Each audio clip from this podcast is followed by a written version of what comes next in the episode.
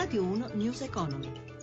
17.32, buon pomeriggio, ben trovati da Luigi Massi. Borse europee in netto rialzo, sui mercati torniamo come sempre tra poco per la chiusura in diretta di Piazza Affari. Intanto parliamo di lavoro, prosegue la mobilitazione dei sindacati per chiedere al governo l'approvazione di misure contro il caporalato, una piaga diffusa prevalentemente nel settore agricolo dove il fenomeno riguarda ben circa eh, 400.000 lavoratori. Elisabetta Tanini. I sindacati sollecitano la politica ad accelerare l'approvazione del disegno di legge anticaporalato attualmente in discussione al Senato. Secondo Secondo alcune stime della CGL sono circa 400.000 i migranti sfruttati nelle campagne italiane, costretti a vivere in ghetti, fabbriche abbandonate senza accesso all'acqua e ai servizi igienici. Più di 12 ore di fatica nei campi per un salario di 25-30 euro al giorno, meno di 2,50 euro l'ora. Stando ai dati di Palazzo Chigi, il caporalato danneggia il paese per oltre 600 milioni di euro l'anno, questo l'ammontare del mancato gettito contributivo. Il settore agricolo è quello dove si registra la maggiore incidenza dell'economia sommersa. Il tasso di irregolarità in agricoltura agricoltura è passato dal 18% del 2000 al 22% nel 2013. Il segretario della FAI CISL, Luigi Sbarra. Il fenomeno si sta dilatando, eh, allargandosi a macchia d'olio. Una volta erano alcune regioni meridionali, ora questa piaga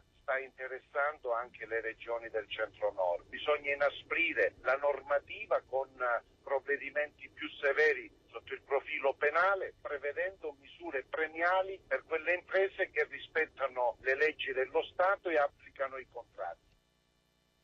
Cambiamo argomento. Nate nel 1830 le case cantoniere italiane si aggiornano per offrire oggi connessione wifi, ricariche per auto elettriche e trasformarsi così in bed and breakfast e punti di ristoro all'insegna del Made in Italy. È un nuovo progetto dell'ANAS che le darà in gestione ai privati. Amalia Carosi ne ha parlato con il responsabile Claudio Arcovito.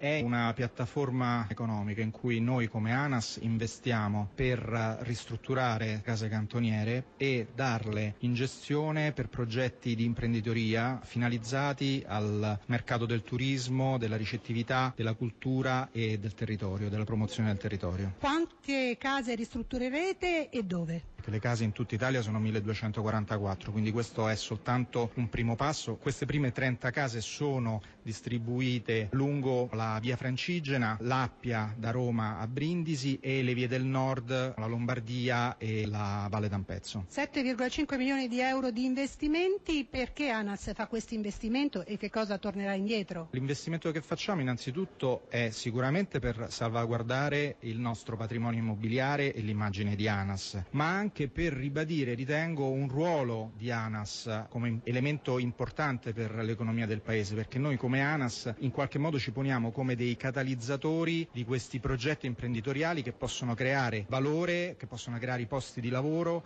e che quindi possono anche valorizzare il territorio. Allora l'attualità incombe quindi alle 17.35, interrompiamo momentaneamente la nostra rubrica economica perché in questo momento, lo dicevamo anche nel GR, eh, arriva all'aeroporto milanese di Malpensa eh, l'aereo con eh, le salme delle, nostre, delle quattro vittime italiane, c'è cioè per noi Anna Milan in diretta. I quattro feretri dei nostri connazionali avvolti nella bandiera italiana di fronte al presidente Mattarella che ha abbracciato, ha parlato a lungo con i familiari delle vittime italiane della strage di Nizza.